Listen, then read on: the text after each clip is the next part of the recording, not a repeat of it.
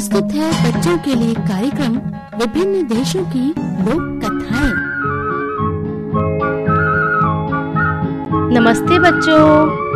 कहानियों की दुनिया में आप सभी का स्वागत है।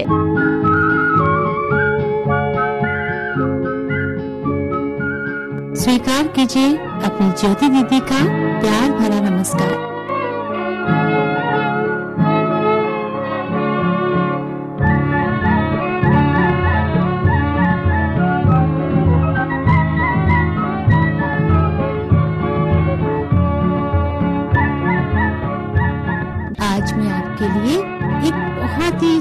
कार्यक्रम लेकर आई हूँ जी हाँ अलग अलग देशों की लोक आप जानते हैं, लोक कथाएँ क्या होती हैं? मैं बताती हूँ, लोक कथाएँ क्या होती हैं। देखिए, आपके दादा दादी आपके नाना नानी आपको बहुत प्यार करते हैं ना और आप भी उनको बहुत प्यार करते हैं आपको वो बहुत सारी कहानियाँ जो सुनाते हैं और मालूम है, ये कहानियाँ जो वो आपको सुनाते हैं, वो कहाँ से आती हैं? वो अपने आप से तो नहीं बनाती ये कहानियाँ ये कहानियाँ बहुत पुरानी सुनी सुनाई होती है, जो पीढ़ी दर पीढ़ी चली आ रही हैं।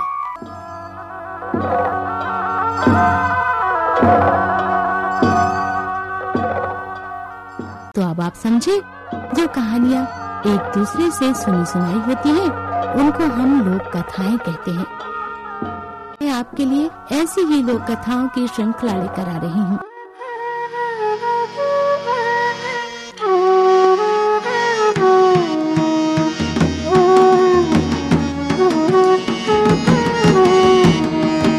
हम्म, तो क्या सोच रहे हैं आप? यही सोच रहे हैं ना कि आज मैं आपको कौन सी कहानी सुनाऊँगी? चलिए बच्चों, आज मैं आपको अच्छी सी कहानी सुनाऊँगी। ये भी एक लोक कथा है। इस लोक कथा का शीर्षक है, सच्चा धन।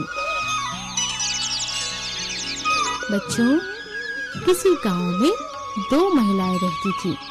उनमें से एक आर्थिक रूप से बहुत संपन्न थी और दूसरी बहुत निर्धन। फिर भी उन दोनों में अच्छी मित्रता थी। धनी महिला का नाम था मारिया रोजा। निर्धन महिला का नाम था मारिया इसाबेल। दोनों के एक एक लड़का था।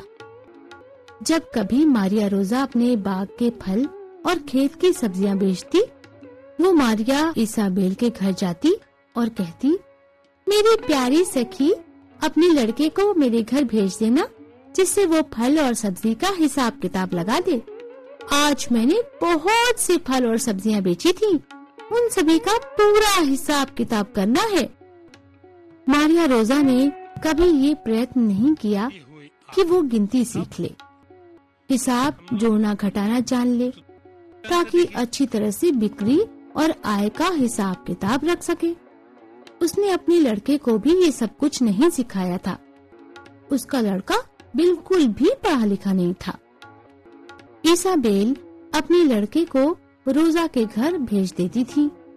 वो रोजा को पूरा हिसाब किताब समझा देता। ईसाबेल का लड़का बहुत ही समझदार पढ़ा लिखा और परिश्रमी था। जब कभी रोजा के पास डाकखाने से सूचना आती कि उसके खेत के लिए मंगाया गया खाद बोरियों में डाकखाने पहुँच गया है, अब वो आकर बोरियाँ ले जाए और आवश्यक भुगतान कर जाए। तो रोजा तुरंत ईसाबेल के घर जाती। और कहती, मेरी प्यारी सखी, कृपा करके अपने लड़के को डाक खाने भेज दो। वो वहाँ जाकर बोरियाँ घर ले आएगा। रोजा स्वयं डाक खाना जाकर खाद की बोरियाँ घर लाना अच्छा नहीं मानती थी। उसका लड़का भी यही समझता था कि ये काम धनी लोगों के करने का नहीं है।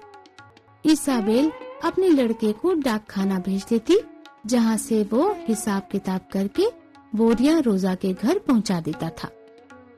जब कभी रोजा कहीं पत्र लिखकर भेजना चाहती तो वो इसाबेल के घर जाती और कहती, मेरी प्यारी सखी, मुझे आज कुछ पत्र बाहर भेजने हैं। कृपा करके अपने लड़के को मेरे यहाँ भेज दोगी। ईसाबेल के लड़के को पत्र लिखना और पढ़ना खूब अच्छी तरह से आता था। इसलिए वो रोजा के यहाँ भेज देती। लड़का रोजा के पत्र जहाँ जहाँ भेजने होते थे, लिखकर भेज देता था। एक दिन रोजा ईसाबेल के घर गई और बोली, प्यारी सखी, आज मेरा लड़का बीमार है। कृपा करके अपने लड़के को मेरे यहाँ भेज दो। वो आकर दवाई के बारे में डॉक्टरों से बात कर लेगा और मुझे पढ़कर समझा देगा कि कौन सी दवाई कितनी बार लेनी है और किस प्रकार लेनी है। जब ईसा बेल ने अपने लड़के को रोजा के यहाँ जाने के लिए कहा तो लड़का बोला माँ ये सब तो ठीक नहीं है। आपकी सखी तो हर दिन हमारे यहाँ किसी न किसी काम से आ जाती है। उसे कभी फल सब्जियों के बेचने का हिसाब करना होता है तो कभी डाक खाने से खाद की बोरियाँ लानी होती हैं, तो कभी पत्र लिखना होता है। और आज तो बस हद ही हो गई। मुझे उनकी दवाइयों के बारे में भी उन्हें समझाना पड़ेगा। ये सब किस लिए है? इसलिए है ना कि हम लोग निर्धन हैं और वे लोग धनी हैं? भला ये सब कब तक चलेगा? ईसाबेल मुस्कुरा दी। बोली, बेटा, तुम समझते हो कि रोजा धनी है, सुखी है, और मैं निर्धन हूँ और दुखी हूँ? ये बात सही नहीं है बेटा। सच्ची बात तो ये है कि मुझसे अधिक धनी वो है ही नहीं। बच्चे, अगर तुम्हें मेरी बात पर विश्वास न हो तो गाँव में जाकर तुम किसी से भी ये बात पूछ सकते हो। ईसाबेल के लड़के ने विचार किया कि उसकी माँ को अवश्य ही भ्रम है कि वो धनी है। लेकिन फिर भी उसने गाँव के कुछ लोगों से पूछने का विचार किया। गाँव के एक आदमी से उसने पूछा, भैया, क्या तुम मारिया रोजा और इसाबेल को जानते हो? हाँ हाँ ज़रूर, उन्हें कौन नहीं जानता? उस आदमी ने उत्तर दिया। लड़के ने आगे पूछा, उन दोनों में से कौन अधिक धनवान है? आदमी ने तुरंत उत्तर दिया। निसंदेह, मारिया ईसाबेल धनवान है। इसके बाद लड़के ने गाँव के बहुत से लोगों से वही प्रश्न किया और सभी का एक ही उत्तर था। अरे, इसमें पूछने की क्या बात है? निश्चय ही मारिया इसाबेल अधिक धनी है। इसाबेल के लड़के को कुछ समझ में नहीं आ रहा था कि लोग उसकी माँ को अधिक धनवान क्यों मानते हैं। उसने अपनी माँ से ही सही बात समझाने का अनुरोध किया। माँ ने कहा, मेरे बेटे, गाँव के लोग जैसा कहते हैं, वही सही बात है। मैं एक ऐसे लड़के की माँ हूँ, जो पढ़ना लिखना जानता है, हिसाब लगा लेता है। समझदार है, परिश्रमी है, व्यवहार कुशल है। अपनी माँ का कहना मानता है। गाँव के लोगों की बात सुनता है। मुझसे ज़्यादा धनवान और कौन होगा यहाँ पर बेटा? मारिया रोजा का लड़का अनपढ़ है। वो कोई भी काम ढंग से नहीं कर सकता। सभी को मालूम है कि एक योग्य लड़का ही सबसे बड़ा धन है। तुम्हारे योग्य होने से मैं वास्तव में धनी हूँ, सुखी हूँ बेटा।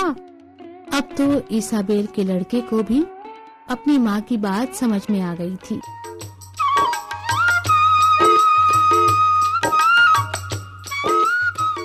तो बच्चों, आज की कहानी, सच्चा धन, मैं यहीं पे समाप्त कर रही हूँ।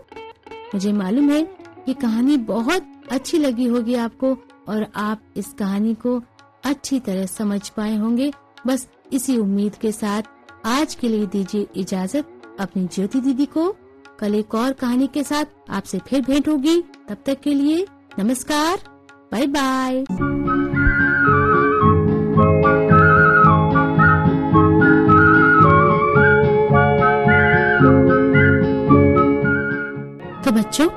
अभी आप सुन रहे थे श्रृंखला, विभिन्न देशों की लोक कथाएँ। इन कहानियों में वाचन ध्वनियांकन संपादन और संगीत संयोजन ज्योति गुप्ता का था।